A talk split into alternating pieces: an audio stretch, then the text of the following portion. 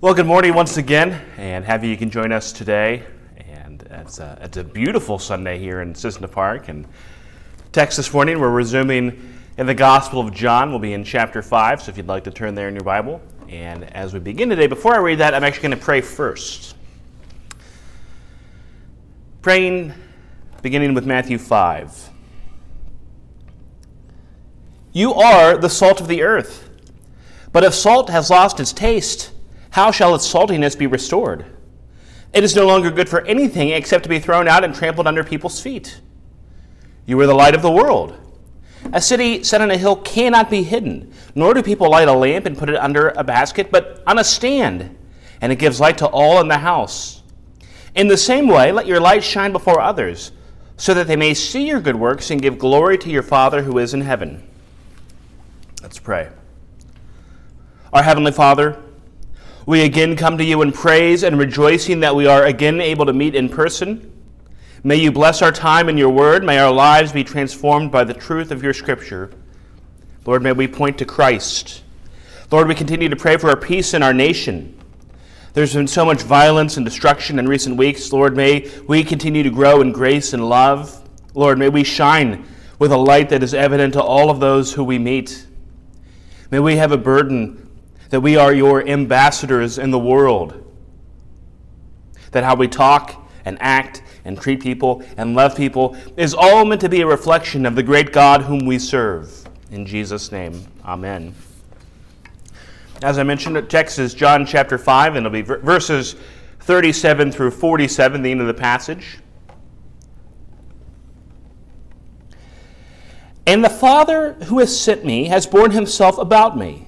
His voice you have never heard, his form you have never seen, and you do not have his word abiding in you, for you do not believe the one whom he has sent. You search the scriptures because you think that in them you have eternal life, and it is they that bear witness about me. Yet you refuse to come to me that you may have life. I do not receive glory from people, but I know that you do not have the love of God within you. I have come in my Father's name, and you do not receive me. If another comes in his own name, you will receive him. How can you believe when you receive glory from one another and do not seek the glory that comes from the only God? Do not think that I will accuse you to the Father. There is one who accuses you, Moses, on whom you have set your hope. For if you believed Moses, you would believe in me, for he wrote of me. But if you do not believe his writings, how will you believe my words? So, again, finishing up John 5 today. The last time we were in John a couple weeks ago, Jesus was talking of those who bore witness about him. And we talked about three witnesses to Christ John the Baptist, the works of Christ, and God the Father. In our passage today, we will see a fourth witness to Christ, the Scriptures themselves bear witness to the truth of who Jesus is. And I'll say up front that I love this passage. Jesus is making the concluding remarks of a, pa- of a speech that he began in verse 19. The last time we were in John, we quoted part of verse 37. Jesus was talking of God as a witness to his messianic identity. And that's where we'll begin this morning. And this is my plan for us today. We're going to talk about the passage, and at the end of the section, it'll lead into some closing remarks on the scriptures and how they point to Jesus. First, what I want to make as we begin this section is misunderstanding the Bible, quoting from verses 37 and 38. And the Father who has sent me has himself borne witness about me. His voice you have never heard his form you have never seen, and you do not have his word abiding in you, for you do not believe the one whom he has sent. Once again, a couple of weeks ago, I talked about how God bears witness to Christ. And our passage this morning points to how the Scripture bears witness to Christ. But Jesus will talk of God to lead into the Scriptures as a witness to his messianic identity.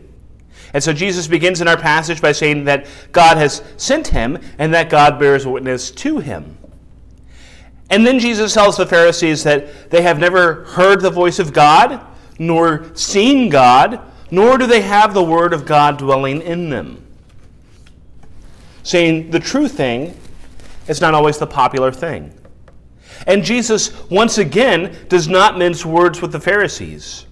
He says that they have never heard the voice of God. And keep in mind the context of what Jesus is saying. He's talking to the experts of the Old Testament, the Pharisees. God had given his word to the Jewish people. It was a point of pride. And they have Jesus speaking to them.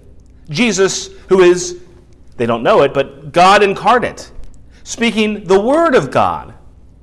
In John chapter 3 verse 34 Jesus had said, "He whom God has sent utters the words of God."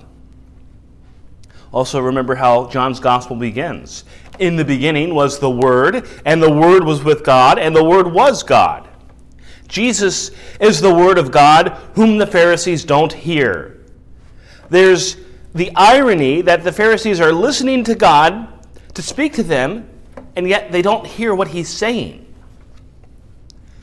Moses had heard the literal voice of God in the Old Testament. And an idea that will come up at the end of this passage is that if the Pharisees had been true followers of Moses, they would have recognized Jesus for who he was. It's also true that the Pharisees often missed the heart of God's teachings. It can be so easy to know a lot about the Bible, but to not truly have the Bible changing your heart. I remember when I was in seminary and at the beginning of classes, we would so often pray. A common refrain was that we would ask God to grow in heart knowledge, not just head knowledge.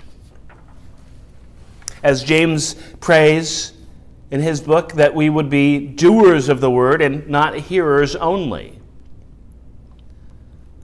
Let's consider for just a moment the confrontation which inspired this entire speech that Jesus has given.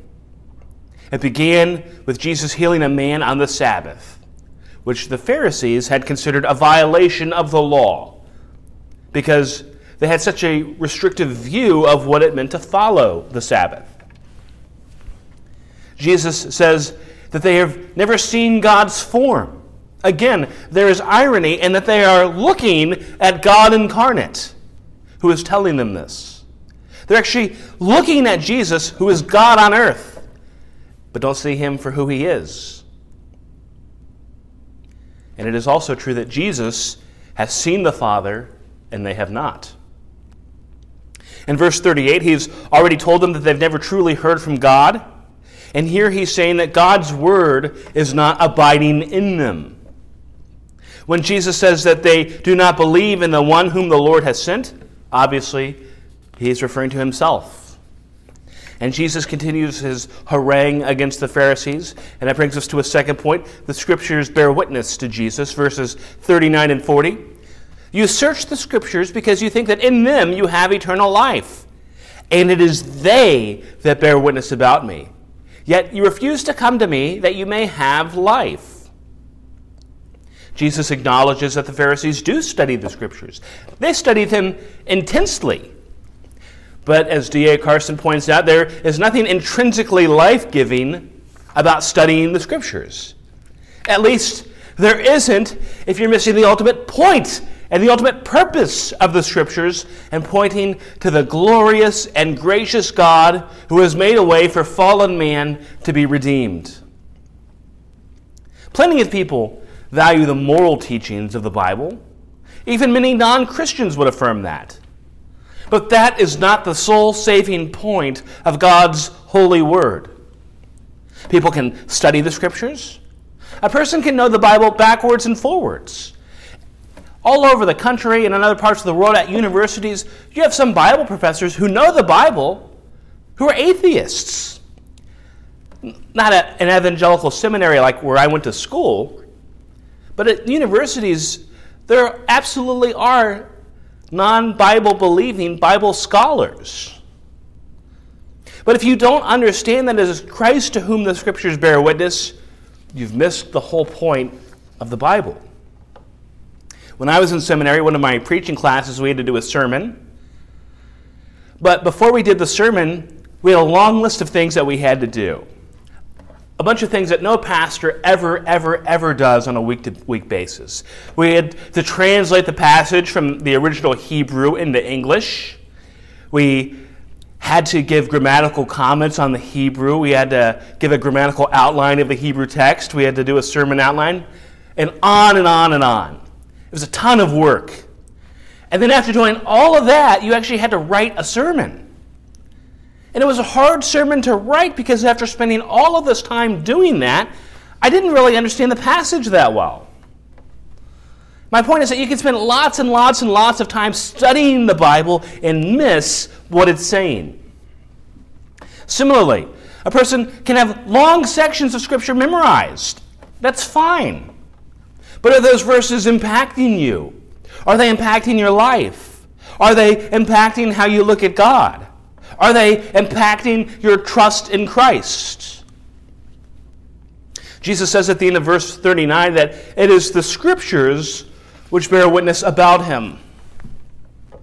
It's not the first time, nor is it the last time in this gospel that it talks of the Scriptures as pointing to Jesus.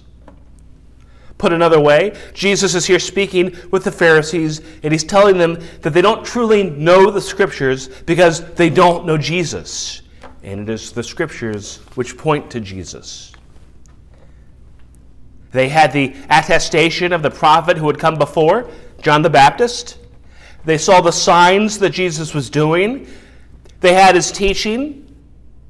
They had reason to believe, but did not.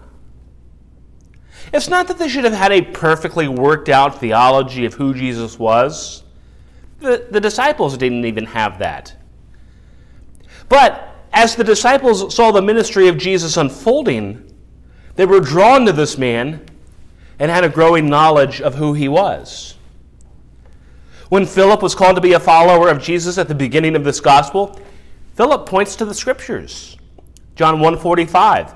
Philip found Nathanael and said to him, "We have found him of whom Moses in the law and the prophets wrote, Jesus of Nazareth, the son of Joseph."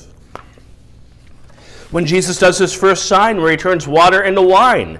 John notes that this helped make sense of his entire ministry later on. John 2:22. When therefore he was raised from the dead, his disciples remembered that he had said this and they believed the scripture and the word that Jesus had spoken. And then you have Jesus interacting with Nicodemus, another of the Pharisees, the teacher of Israel, an expert in the law John 3:10. Jesus asks him, "Are you the teacher of Israel and yet you do not understand these things?" The Pharisees with whom Jesus is speaking in our section, instead they hated Jesus, plotted against Jesus, and ultimately set their actions towards crucifying Jesus. While it is true that we have the whole story and the Pharisees did not, they also had the chance to see and hear and experience the ministry of Christ. And so the Pharisees are judged on account of their failure to recognize the scriptures as pointing to Christ. Jesus continues speaking to the Pharisees. He's talked about the witness of the scriptures. And now he comes back to a verdict against the Pharisees. Verses 41 and 42. I do not receive glory from people but I know that you do not have the love of God within you. Jesus says he doesn't receive glory from people. He's pointing again to the witness of his works, of God, of the scriptures, all witnessing to his divine identity. Jesus is glorious because of who he is. The glory of Christ is not contingent upon the adulation of humanity. The earth revolves around the sun, regardless of if a person wants to believe that or not. Borrowing again from D.A. Carson in his commentary, if Jesus had primarily cared about receiving glory from men, he could have pandered to the Pharisees. He could have said what they wanted to hear. But then, what kind of Messiah would he be? He came to do the will of the Father, not to do the will of men verses 43 and 44. I have come in my Father's name, and you do not receive me. If another comes in his own name, you will receive him. How can you believe when you receive glory from one another and do not seek the glory that comes from the only God? So, verse 43, Jesus points to God in whose, whose name he has come. Jesus says that if another comes in his own name, they would receive that person. That's kind of an odd verse, an odd saying, I should say. It follows from the fact that they're mistaken and blind to the true Messiah, that they therefore are going to be susceptible to following a false Messiah. And historically, we know that there were many first century false messiahs after Jesus who claimed to be Christ. Instead, the leaders received glory from one another. They're looking for the Messiah, but for the wrong reasons not out of love for God, not out of a desire for truth, not to know salvation. The people wanted a Messiah, but not the Messiah who Jesus was. Not the Messiah who points out their sin, points out the flaws in their system, who wouldn't do what they wanted him to do. Our world can be just as susceptible to this. That's why it's important to come to Jesus, to come to the Word of God in humility if, you've, if you're never challenged by what Jesus is saying, you might simply be following a Messiah of your own making. We are sinful, and therefore there is a constant reformation of the human heart and encouraging the person and teachings of Christ. Our default setting is sin, not righteousness. Third point the indictment of the Pharisees beginning in verse 45. Do not think that I will accuse you to the Father. There is one who accuses you, Moses, on whom you have set your hope. For if you believed Moses, you would believe me, for he wrote of me. But if you do not believe his writings, how will you believe my words? Jesus is likely referring to the entire Old Testament and the Mosaic covenant. He says that Moses is the accuser of the Pharisees. It's symbolic. It's not to say that Moses himself is the divine judge. Obviously, Moses is just a man.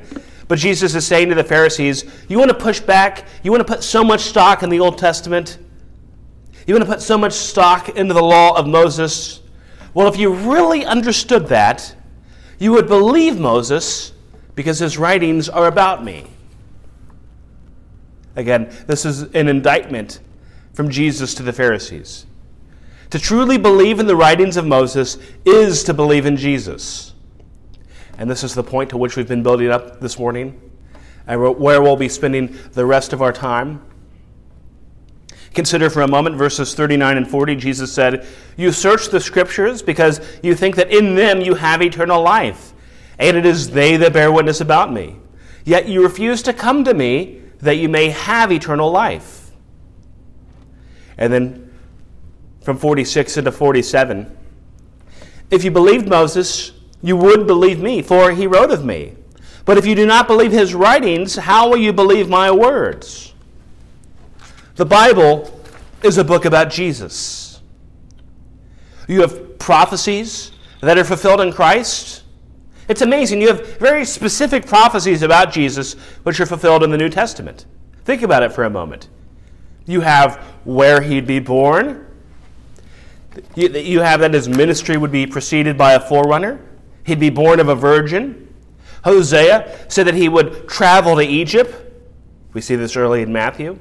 Psalm 40 predicted that he would preach repentance to Israel. Psalm 78 predicted that he would teach in parables. Isaiah 6 9 predicts that people would not listen to his teaching. To quote, he said, Go and say to this people, keep on hearing, but do not understand. Keep on seeing, but do not perceive. Other prophecies fulfilled in Christ. He would have a miraculous ministry, Isaiah 35, verses 5 and 6. The eyes of the blind shall be opened, and the ears of the deaf, deaf unstopped. Then shall the lame man leap like a deer, and the tongue of the mute sing for joy. The Old Testament mentions that he would minister in Galilee and draw Gentiles to himself. The Old Testament mentions that he would ride into Jerusalem on a donkey, be plotted against, be betrayed for 30 pieces of silver.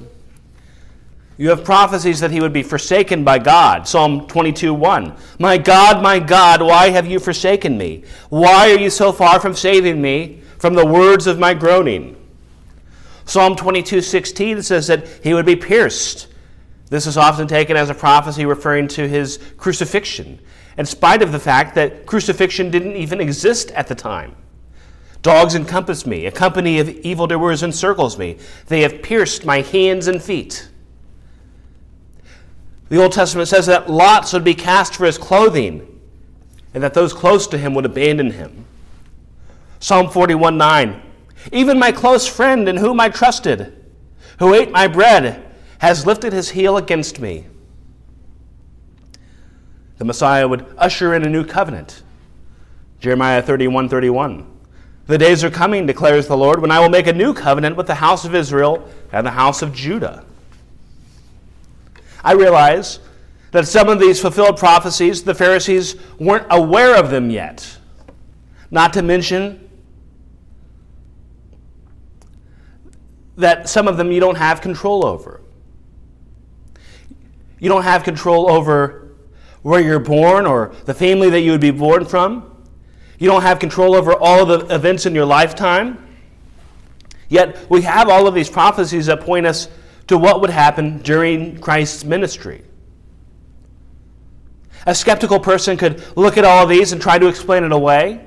Well, what if the writers of the New Testament just read through the Old Testament, pulled out these little details, and sort of reverse engineered the story? The answer to that is that that makes no sense when you recall that the apostles were persecuted and died for their faith. Why would they make up a story and then die for something that they knew wasn't true? Well, what if it's a coincidence? The idea that a person coincidentally had all of the Old Testament prophecies pointing to themselves is a bigger leap of faith than believing that Jesus is who he says he is. Perhaps some of you have heard this illustration. A mathematician and astronomer named Peter Stoner calculated the odds of just eight of these prophecies of Jesus coincidentally being fulfilled and coming true. He said that the odds of that were 1 in 10 to the 17th power, or in other words, 1 in 100 quadrillion. Similar odds to the University of Illinois winning the national championship in football this year.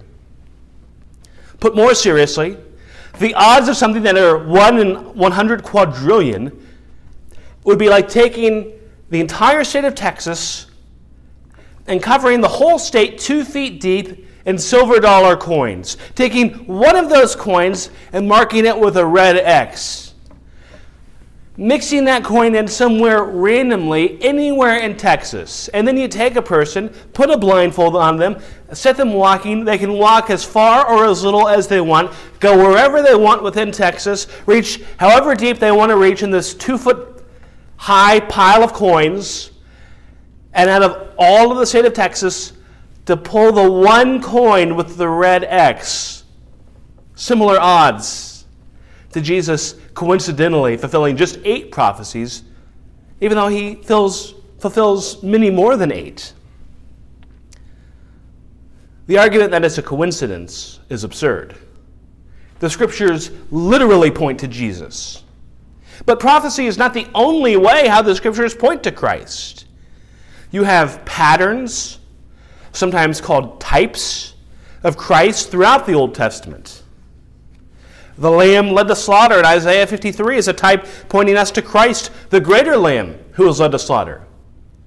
Isaac was a type for Christ, in that he was the promised son of Abraham. He was the son Abraham was asked to sacrifice. But at the pivotal moment, God said that he himself would provide the sacrifice. God sacrificed his son, so Abraham didn't have to.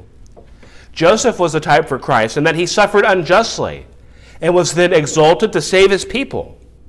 What was meant for evil, God meant for good. Moses was a type for Christ in that he was a mediator between God and the people. But in Jesus, we see the greater mediator. Moses had to cover his face before God. Jesus is the one who has seen God.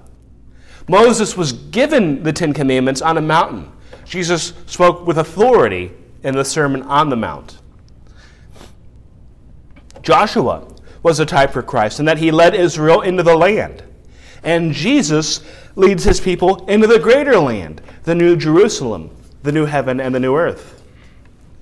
David, the great king of Israel, who was a man after God's own heart, as a type for Christ, the greater king. Jonah was a type for Christ and that he spent three days in the fish, just as Jesus spent three days in the tomb. And there are many, many, many more people and examples. And there are many other themes which show types or themes for Christ that he would fulfill. Some of these themes we've talked about before. Sonship is a theme in the Old Testament where Israel and the Davidic kings are called the Son of God. Jesus is the true Son of God who allows us to be adopted as God's children. In the Old Testament, priests offered sacrifices at the temple. Jesus is the great high priest who is able to approach God and offers himself as a sacrifice so that we could be redeemed to God. And the temple is the presence of God in the world. Jesus is literally God with us, the temple. Other themes Sabbath. Faith in Jesus is what brings the true Sabbath as we enter into God's rest. You have the covenants of the Old Testament, but Jesus both fulfills the Old Covenant and ushers in the new covenant. You have creation, Jesus brings new creation. You have wisdom, Jesus is the personification of wisdom. Jesus is the truer Israel who follows the law perfectly. It all points to Christ, it's all about Christ. The Old Testament feasts are all about Jesus. His crucifixion happened at the time of Passover.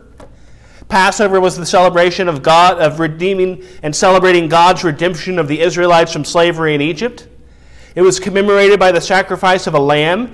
Jesus is the true Passover lamb who redeems people not from the slavery of another nation, but from the oppression and slavery of sin itself. You have the Old Testament holy day of Yom Kippur, the Day of Atonement. They took two goats. One was sacrificed for sins, again symbolic of Jesus paying the ultimate price. The other goat was sent out of the camp, which was a symbol of our sins being taken away from us. Everything in the Old Testament points to Jesus. The New Testament writers certainly thought that. They point to the presence of Christ in the Old Testament. The writer of Hebrews talked of Moses' trust in Christ. Hebrews 11, 24 to 26. By faith, Moses, when he was grown up, refused to be called the, the son of Pharaoh's daughter choosing rather to be mistreated with the people of God than to enjoy the fleeting pleasures of sin. He considered the reproach of Christ greater wealth than the treasures of Egypt, for he was looking to the reward. The Apostle Paul talks of Jesus' presence with the Israelites in the wilderness, 1 Corinthians 10, verses 2 to 4. All were baptized into Moses in the cloud and in the sea and all ate the same spiritual food, and all drank the same spiritual drink. For they drank from the spiritual rock that, that followed them, and that rock was Christ. Jude pointed to Jesus as the one who had redeemed the Israelites from Egypt. Now, Jude, Jude 5. Now, I want to remind you, although you once fully knew it, that Jesus, who saved the people out of the land of Egypt, This is debated, but I would even argue that Jesus is the fourth man in the fiery furnace with Daniel, the heavenly figure with whom Jacob wrestles, and the king and priest Melchizedek, to whom Abraham paid homage. If you read the Old Testament, you have all of these genealogies. Maybe it's tempting to want to skip over them or think that they don't matter. But the genealogies form links in a chain which leads to Christ. It's all about Jesus. From Luke 24, verses 26 and 27, a passage we talked about at Easter. Jesus is walking on the road to Emmaus, and he interacts with two travelers. They don't know that it is the Lord Jesus in their midst. It says, Was it not necessary that the Christ should suffer these things and enter into his glory? And beginning with Moses and all the prophets, he interpreted to them in all the scriptures the things concerning himself. The resurrected Lord explaining how the whole Bible points to himself. The scriptures were explained from Moses and the prophets as pointing to Jesus. Jesus is the key that unlocks the Bible. I truly hope that understanding this is something that is edifying and encouraging. That these are not just legends or stories, that it is the Word of God, written by different people in different cultures and different centuries, from fishermen to kings, and from tax collectors to doctors. But it is a, a unified message from start to finish, pointing us to Jesus and the gospel. The Bible is a challenging book. But it's an impossible book if you don't understand that it's all about Jesus.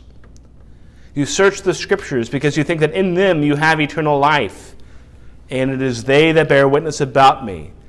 Yet you refuse to come to me that you may have life. The scriptures point to Christ. Therefore, the scriptures point to life. Would you pray with me? Our Heavenly Father, we do thank you for your holy word. Lord, it is a blessing that you have given to us. Lord, may we be devoted to that and knowing that, Lord, and then living that out. In Jesus' name, amen.